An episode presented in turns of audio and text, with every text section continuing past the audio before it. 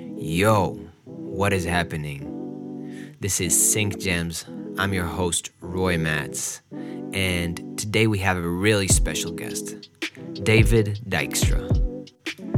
David has worked with the likes of Warner Chappell. He is very well versed in the sync world. He is very well versed in the touring world.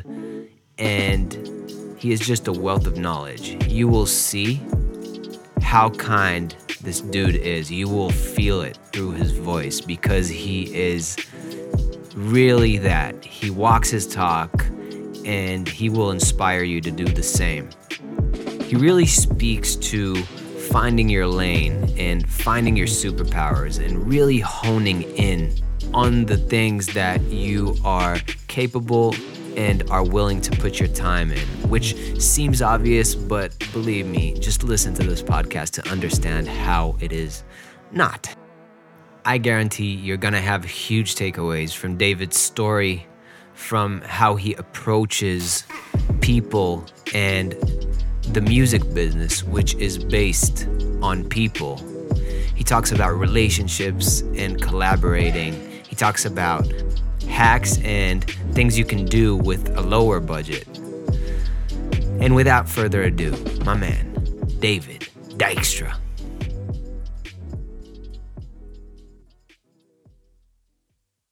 we got 35 minutes and i want to i want to get to the thick of it i want to get to the uh, three-legged uh, three-legged stool i want to get to your story i want to hear about your story in nashville what brought you to where you are and your amazing arsenal of things and i've i've seen your bio and it's really diverse from live live drum playing to Warner Brothers to a lot of things that you've been doing um, to sustain the career that you have right now.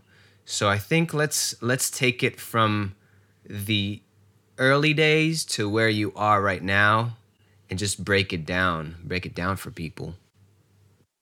Yeah, I um I grew up in Chicago, as you can see, representing, and um, I, you know, grew up playing music, and um, I first uh, started getting into recording when I was probably like 13, 14 years old. And this was long, this was before like you could record, but it wasn't like now where like you have tons of cheap gear that makes it really accessible. Like it was not normal to be able to do that. And so I, I really didn't know what I was doing. And, you know, but uh, started recording, and I, I first like really um, got into a studio and started doing that in when I was probably about 15.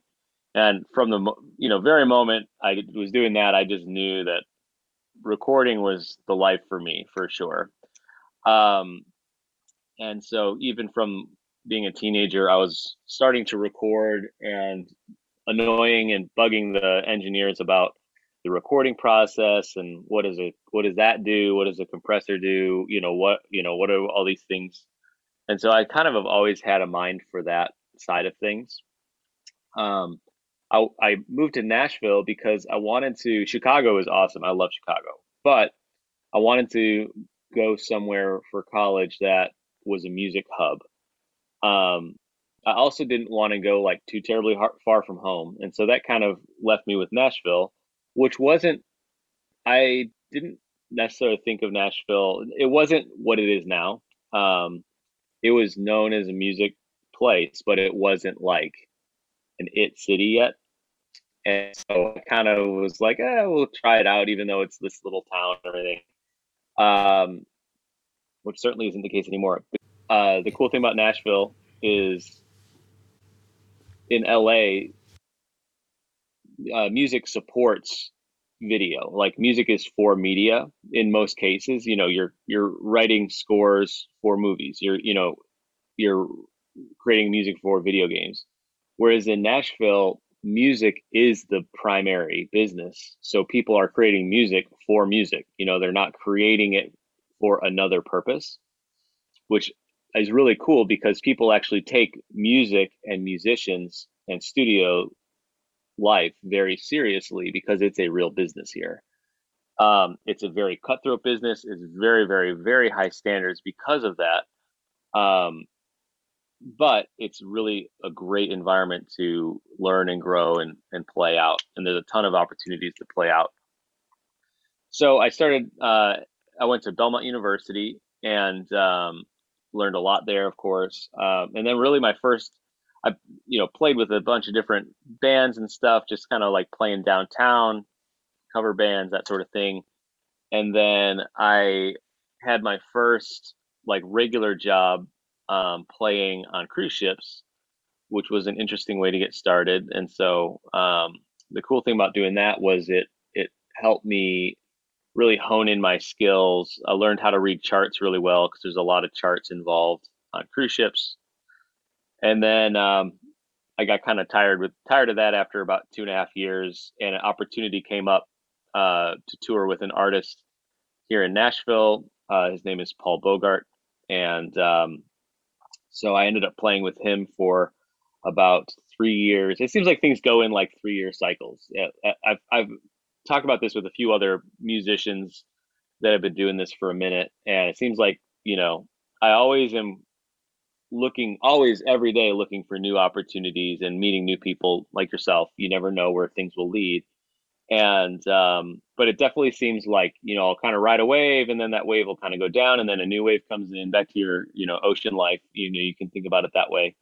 Um, and so uh, I played with him for a while. I played with a lot of probably 20, 30 different people, you know, bits and pieces, but I'm talking about people that I played a lot of dates with. Um, I played also with a guy named William Michael Morgan. And the cool thing about playing with him was um, I played with him during his debut single. He's a he was an artist signed to um, Warner Music Nashville, which is a you know very major uh, record label here, and so it was really great to have that experience. So we you know did opening spots for Alan Jackson and Kenny Chesney and um, uh, Kid Rock. So we were playing these huge shows with like fifty thousand people and a uh, lot a lot of fun and uh, and then you know we he got his number one single, which was was great. So you know did that whole thing, and then uh, at the end of the tour, they fired everybody. They fired the band, they fired the management, they fired everyone. And so and that happens a lot. It happens. It's part of the cutthroat nature of the business. Once you get that number one single, we all pretty much expected it. You know, they came in and cleared house. Even though it was a great band, great camaraderie, we had a really great year, and then they cleared house. And that really was a wake up call for me that I don't want to be in a position where I can, you know, basically block off my entire schedule for somebody and then they're going to fire me for absolutely no reason, right?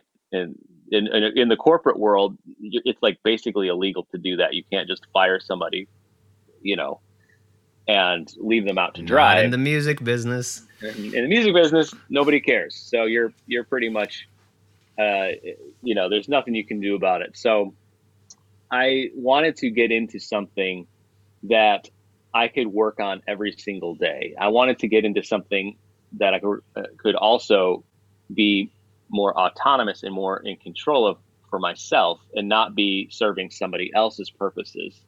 And so when you're playing for an artist or you're producing an artist, you don't have any say really in what they do. Like you could be playing with an artist and everything's going along just fine, and then you know, hey, I'm I'm pregnant, so I'm taking the next nine months off, and you just booked out your hmm. entire year for her, and then she cancels all her dates. I mean, that kind of Thanks. thing happens. Thanks. Or you know, so sometimes it's not even you get fired; you just things happen, and so I wanted to get into something where I'm in control of it, uh, or at least more control than what that whole rat race of, of playing live is all about.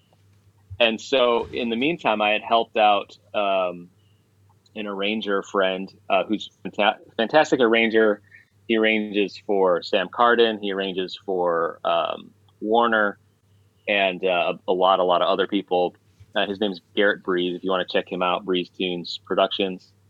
And um, I helped him with a production music uh, album earlier, like while I was on tour, I had helped him out with that. So I was I was kind of like producing a little bit on the side while I was touring, just with mostly with artists that I was working with. If they needed to record a demo, um, I had built this space in my house where I can record, but I wasn't really doing like I was, you know, maybe making ten percent of my income in here. it wasn't a major thing, but I was working on honing honing those skills a little bit. Um, and so uh, I did this production music album for him, and it went great. And I learned a lot about the sync licensing world. And I was like, hey, this is something that I don't have to worry about um, building up a fan base. All I have to do is, is create great music that's useful for media, and I can be working on that even if it's in between going on tour, in between um, gigs because sync sync license the sync world it takes a while to build up to where you're actually making money doing it. So but i felt like hey at least i'm doing something i'm creating something because i couldn't i couldn't face the idea of just like pounding the pavement till i get another tour you know? And so i wanted to really be creating something. So i, I really poured myself into it.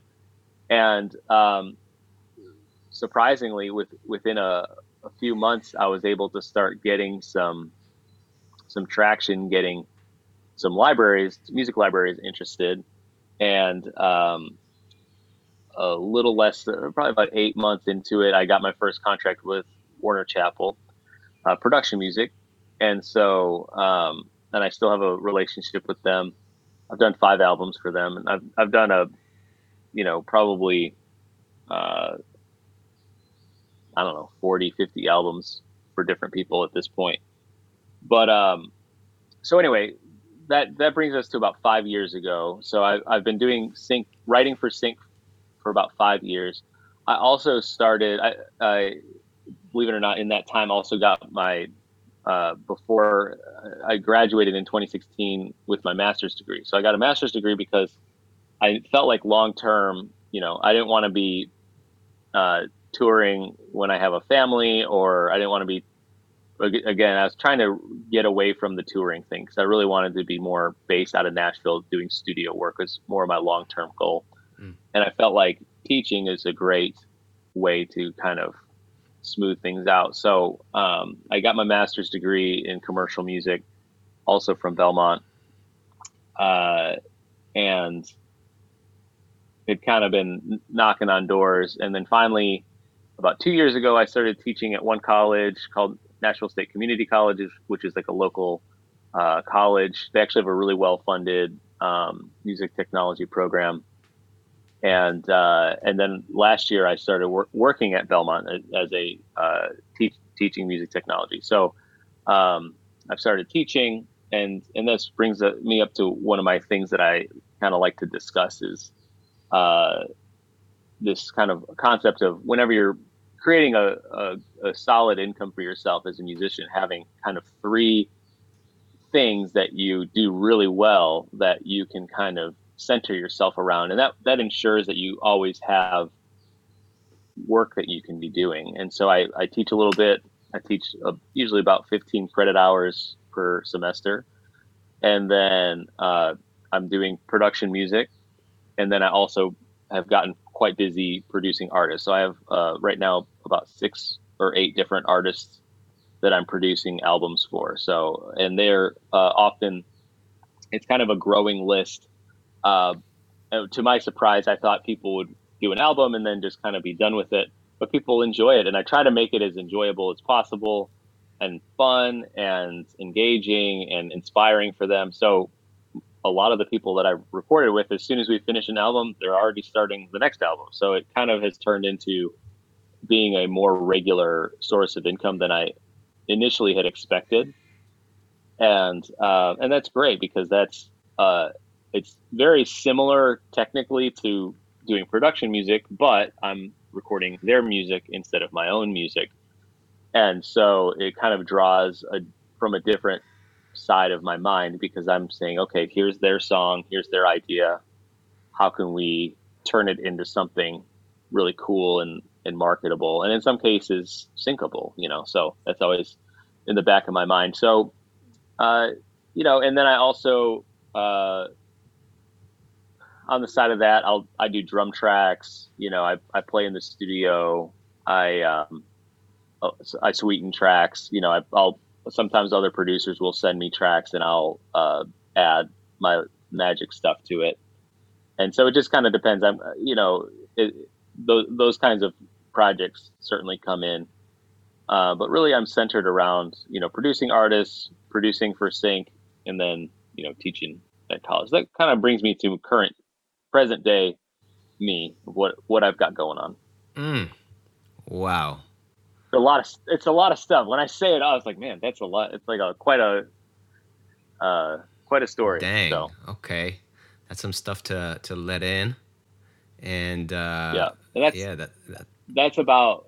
Let's see. I I'll just tell you. So I I graduated uh 2008. So this has been that's like a 14 year 14 year journey uh of all of those different things since since I graduated college. So yes. Wow. Okay. There's so many things to work uh, to to to just go into here. It's like you built this amazing tree in in 15 minutes that I can that makes it so easy for me to ask more questions.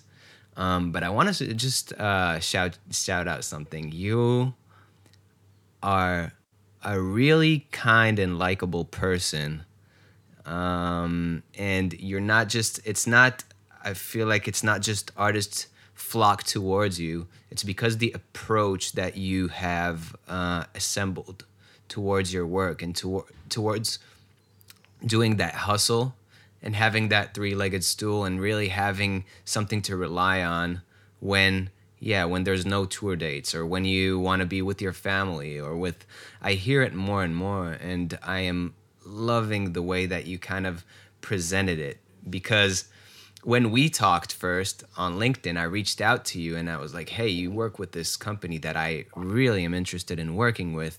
Um, you know what? What do I need to do to work with them?" And and and you didn't even ask questions. You just you you just came in to help. You know, and that's that's a that's an amazing trait um, to point out. It's not it's not like people just flock towards you because you're good at what you do. You, you do you you are you do have your magic. You do have your music, but you are also uh, um, a great communicator. So well, I, I appreciate I like, that. I, yeah. Well, you know, another little nugget that I like to, to share too is like, you know, and obviously I'm I'm teaching college classes, so I'm used to speaking and, and all that. But the music business and most businesses really, it's a people business, right? Mm. Like you could have a, a coffee shop and you could have the best coffee in the world. And, uh, if you're a total jerk, if you're a total jerk to people, like they're not going to go in there. They're just going to go somewhere else where the people are friendly, you know? So, you know, it's, it's common sense, but it's not because a lot of times, uh, people are jerks and people are standoffish. And I think uh, another part of that too is I've been treated, you know, there've definitely been uh, people that treat you terribly in the music business, and I just am determined not to be one of those people. And so I always try to treat everyone, you know, with respect. And you know, when I have sessions, like I just try to make them fun and not stressful. It's like we're making music. Like, why should we be stressed out? Like it's yeah. it's ridiculous to go into a recording studio and it's this is we're not we're not doing open heart surgery here. Like it should be a fun experience, you know. Mm.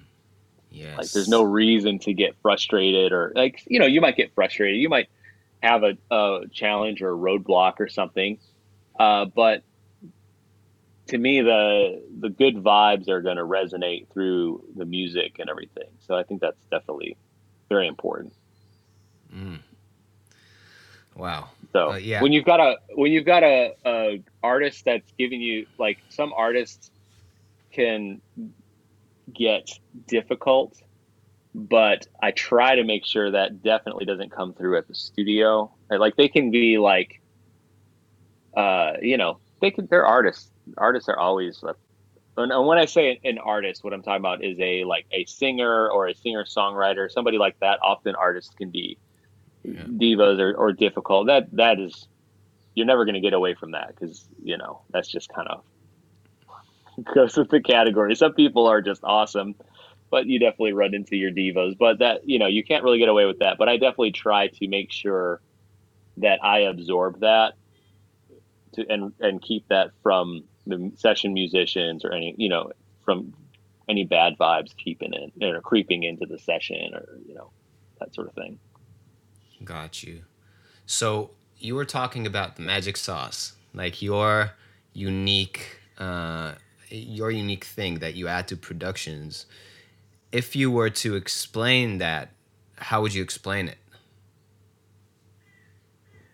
Well, if I could explain it, it wouldn't be magic, right? Fair, fair. But uh, and, uh, yeah, but but you know, like the question is like, if if uh, um if you had to describe yourself in in three individual words that don't have anything to do with each other, what would they okay. what would they be? What would that unique uh, uh, uh, uniqueness be? Energy, powerful, and clear. And I'm talking about music. I'm talking about music Amazing. here. Yeah, but that's it. So, you know, like that's what I think that there's a huge takeaway here. If a person is listening right now and they still don't have their three words that they can that they can actually pitch themselves with or they can they can uh, um, because these are the three words that you actually write a pitch with right like if you that's pitch actually yourself, really cool. I've I've never done that before. That's that's really fun. Like, I, but you came gonna, off I'm the gonna, top. You came off the top, guns blazing. That. I'm gonna steal you, that from you. So hell yeah, that's that's that's that's what it is. The greatest artist steal. But you know, like the the these three things that are your words. They are your your point, your selling point. They are your creative point. They are your uh, identity. So now you know what you bring to the table. And if people don't need that, you know to direct them to somebody who will give them the three words that they're looking for. You know what I mean? So yeah, I think that you, really you you brought up something there that that that people need to take with them, and that is, if you have your three words, you're, in my opinion, you're one one step closer than a lot of people. Um, and yeah, you are so well versed with what you're good at, with what you can do good, that you know it's it, it's it, it there's no stopping it. You know what I mean? Yeah, that's cool. And I think uh, to your point about knowing knowing yourself and knowing what you're good at is super important because I think what one of the mistakes a lot of people will make, especially early on, is they're either arrogant or they're afraid to say they're not good at something. Mm. And then when they talk to a publisher or a, yeah when they when they talk to a publisher or they talk to a client or, or whoever what are you good at? I'm good at i can do any style of music. I'm great at everything. It's like you sounds like you sound like an idiot right? Like you nobody's nobody's professional level at everything. It just at, at every in, in, in music like it just doesn't exist you know? Yeah. Um, and so it's much better to specialize and say you know i'm really extremely good at these things I'm passable at these things, and then these things over here, like I'm gonna farm that out. And so, yeah, you know, I I feel like I'm I'm good at managing projects because I'm I'm I'm good at the technical side.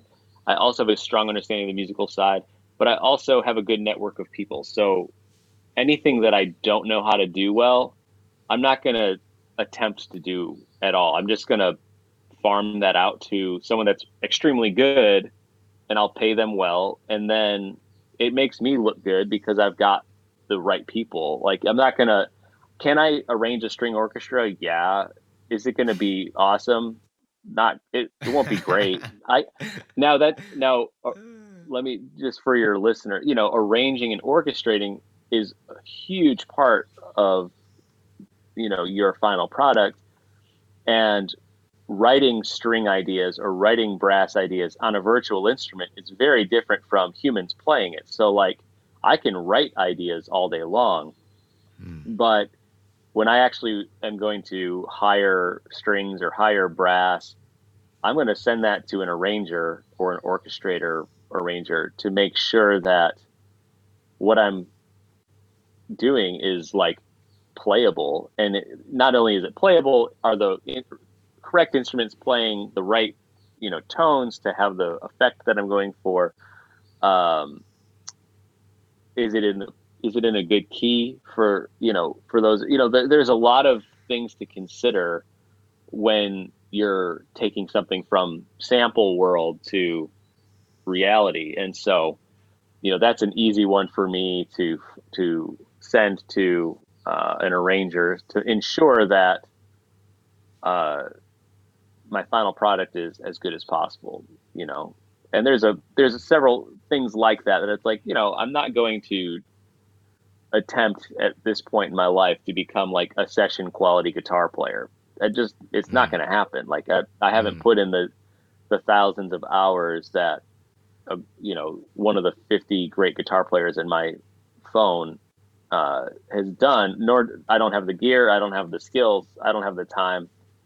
It's not something I'm going to try to do. I, so I I have great guitar players I work with that can do any conceivable thing so rather than me take on try to take on that skill, I would much rather say, you know what, I've got experts for that. I'm in Nashville, Tennessee. Like it's like mm-hmm. there's more guitar players than whatever. I mean, there's guitar players everywhere. So yeah, um, that's another cool thing about Nashville. You might have your uh, your banker might be you know a former guitar player for you know Luke Bryan. Like it's this is yeah. Nashville. It's it's crazy how good, how much talent is around here. So, you know, I, I really love tapping into that talent. So anyway, so defining what you're good at, defining what you're not good at, so that when a project comes up, you know, you've got you've got people that you can reach out to to kind of make it happen.